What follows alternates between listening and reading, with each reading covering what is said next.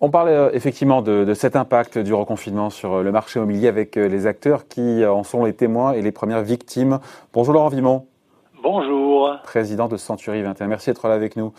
la France est reconfinée, ça c'est pas un scoop. Est-ce que le marché immobilier, il est de nouveau grippé? On dit les choses. Hein. de nouveau. Il est à, l'arrêt malgré une, malgré une chaîne du logement qui pourrait fonctionner parfaitement puisque d'un côté, les agences peuvent aller rentrer des mandats chez les clients, donc se déplacer chez les clients, signer avec les promesses de vente électroniques, euh, avoir des prêts, les banques débloquent de l'argent, instruisent des crédits et les notaires signent les actes. Mais pas de visite. Mais pas de visite. Un, élément, c'est que dans l'attestation dérogatoire pour se promener en France, il n'y a pas la visite ni pour louer ni pour acheter. Et donc ce, ce, ce maillon de la chaîne fait que la chaîne est brisée. Voilà. Tout est dit, mais euh, vous implorez le gouvernement de vous laisser, enfin implorez, pardon, vous exhortez, on va dire, le gouvernement de vous laisser, enfin vous, c'est le secteur, c'est les, agents immobiliers, de, bah, de laisser réaliser des visites avec un protocole euh, plus strict. Hein. Bah, le, le, protocole qu'on s'est appliqué depuis le 11 mai a fait ses preuves. J'ai pas entendu beaucoup de cas de Covid lors de visites d'appartements et j'ai pas le sentiment que ce soit plus dangereux de voir un appartement que d'aller faire ses courses dans une grande une grande surface. Donc on est effectivement en contact avec l'État français pour essayer d'obtenir cette dérogation et c'est même pas la profession qui euh, est euh, victime, même si elle le sera demain.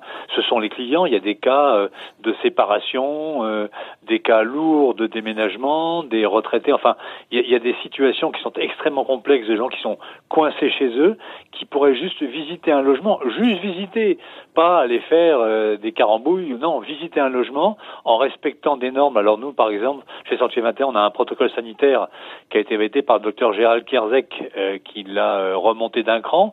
On nettoie l'appartement après la visite, on nettoie toutes les poignées de porte. Donc on, a, depuis le 11 mai, pris des habitudes qui sont du respect distanciation sociale, bien évidemment, et ensuite tout ce qu'il faut pour qu'il n'y ait pas de contamination. Pourquoi le gouvernement ne bouge pas? Est-ce que vous pensez qu'il pourrait bouger dans les prochaines semaines ou est-ce que, et puisque vous êtes dépité à vous écouter, vous êtes pas, vous êtes à la fois en colère et dépité, non? Ah, je suis jamais dépité, moi. Je sais pas ça qu'être dépité. Je suis euh, en colère, motivé, mobilisé euh, et, et, pas dépité. Je sais pas s'ils bougeront. J'ai pas de boule de cristal. Je, je le souhaite parce que c'est du bon sens. C'est du bon sens de laisser les Français visiter pour louer ou acheter un logement. On a même dit on est prêt à, ramener ça à la résidence principale et pas au secondaire, même c'est injuste pour eux. Donc laisser les gens aller visiter un logement pour pouvoir se loger en location, ça prend un quart d'heure. Là où en plus le, le, les HLM, eux, le droit de visiter, parce que c'est service public. Donc il y a des visites autorisées pour une partie de la population et pas pour les autres. C'est absolument incohérent. Comment est-ce qu'une agence peut s'en sortir sans visite? C'est là où l'équation, je la vois pas.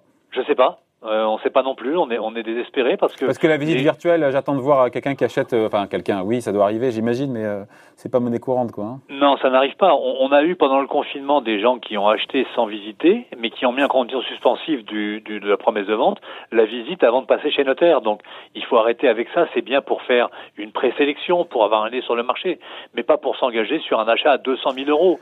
En location, il y a quelques cas. On est en train de travailler sur le click and collect pour les cas d'urgence, personnel soignant et étudiants qui sont obligés, eux, de se, se, déplacer et qui pourraient visiter leur état des lieux. Mais, mais c'est un pansement sur une jambe de bois. La vraie réalité, c'est qu'il faut permettre aux gens de pouvoir visiter un logement pour l'acheter ou le louer. Et euh, comment ça se passe? J'imagine que tous les, tous les réseaux d'agents sont réunis ensemble. Vous allez voir les pouvoirs publics. Qu'est-ce qu'ils vous disent? Qu'est-ce que euh, Non.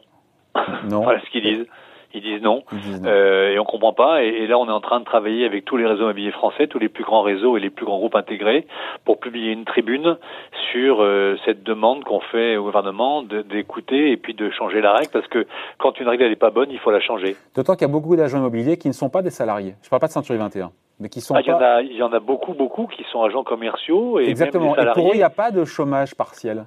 Ah non, ils vont passer un mauvais Noël. Donc, moi, j'ai mis en avant plutôt l'intérêt des clients que ceux de la profession, parce que je pense que c'est l'intérêt du client qui prime, mais c'est sûr qu'il y aura des dommages collatéraux dans la profession de gens qui n'ont pas de revenus. Ils ont déjà passé deux mois et demi de confinement. Ils s'en remettent tout doucement. Qu'est-ce que, euh, évidemment, ni vous ni moi ne lisons malheureusement dans le mar de café ou dans la boule de cristal. Qu'est-ce qu'on constate aujourd'hui? Les délais de vente, évidemment, c'est consubstantiel euh, au confinement, euh, s'allongent. Les prix ne montent plus. Qu'est-ce qu'on peut voir déjà? Alors les prix euh, ont monté jusqu'avant le deuxième confinement, confinement saison 2. Ce qui n'était pas écrit. Hein. On a eu cette discussion ensemble pendant le premier confinement. Oui, oui, oui. Ils avaient, moi je m'étais opposé à ceux qui avaient lancé des baisses des prix. Euh, les prix, j'avais dit je ne sais pas, et ils ont continué à monter. Sauf dans Paris, ils ont arrêté de monter, mais pour le reste, on était sur un marché très dynamique. On a enregistré en juin, juillet les deux plus gros mois de toute l'histoire du réseau. Donc il y a eu un gros gros rattrapage qui a fait monter les prix. Septembre était extrêmement dynamique, octobre l'était aussi, et puis bah, novembre est venu. C'est vrai sur septembre, octobre, autant je vous suis sur avant l'été, enfin sur euh, la période estivale, autant sur septembre, octobre, dans les retours que j'ai pu avoir, c'est que c'était un peu moins la folie.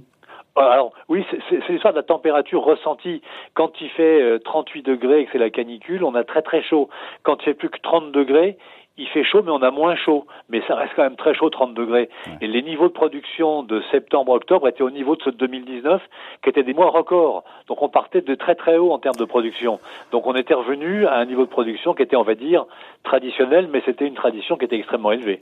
On a ce cocktail euh, délétère, mortifère, de confinement en série, parce qu'il y en aura sûrement d'autres dans l'attente d'un vaccin, même si personne ne sait.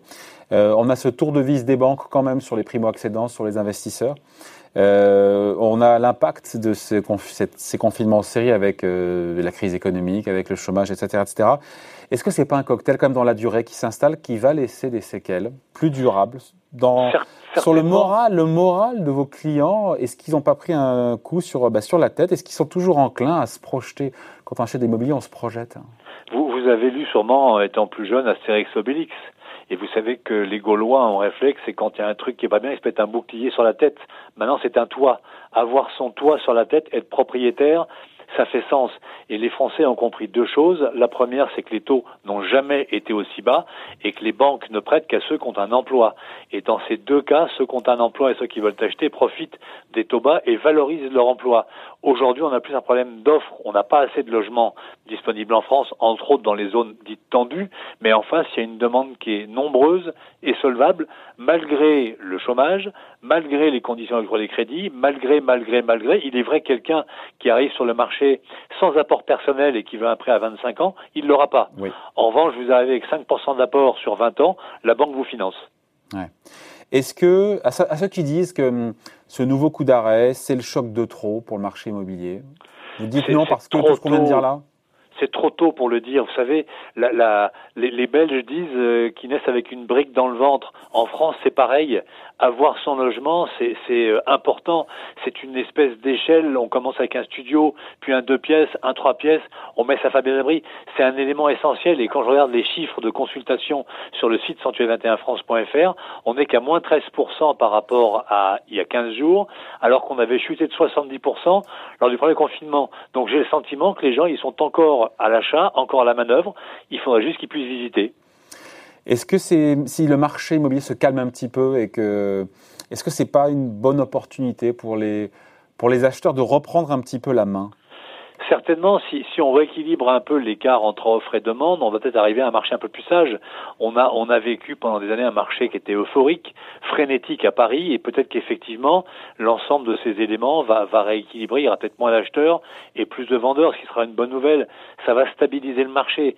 Néanmoins, la clé des clés, elle se situe sur la construction, sur le, la production de logements neufs, et là, 2021 ne sera pas une belle année. Hein. Ouais.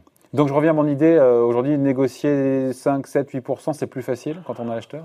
Ça dépend, c'est absolument impossible à dire comme ça par téléphone, ça dépend depuis combien de temps le bien est en vente, si on a des comparables, enfin, ça dépend de plein de paramètres. Vous savez, ce qui compte, c'est de trouver le logement qui vous plaît. Hmm. Et puis une fois qu'on l'a trouvé, on peut les, les acheteurs reprennent un petit peu la main.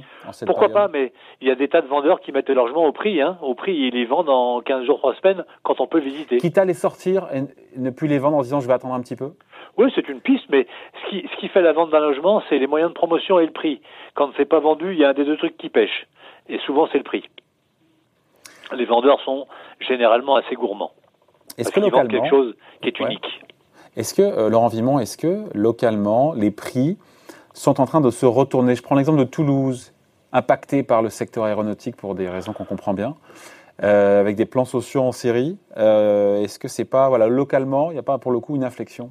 Il y aura peut-être, mais c'est trop tôt pour le dire. Je ne suis pas certain que le chômage ait encore impacté le marché immobilier français. Et puis il y aura peut-être euh, des gens qui vont changer de métier. Je sais que la Fédération française du bâtiment a, a négocié un plan à 7 milliards avec l'État français sur la rénovation des logements en France. Ouais et il est probable qu'il y ait des switches entre les métiers. Donc c'est trop tôt pour tirer un enseignement sur le, les évolutions de prix. Moi, je, je suis sur un cycle long, c'est 7 ans, l'achat d'un logement et sa durée. On n'est pas à la bourse et, donc on ne peut pas tirer de conclusion sur euh, mm. trois mois de recul aujourd'hui.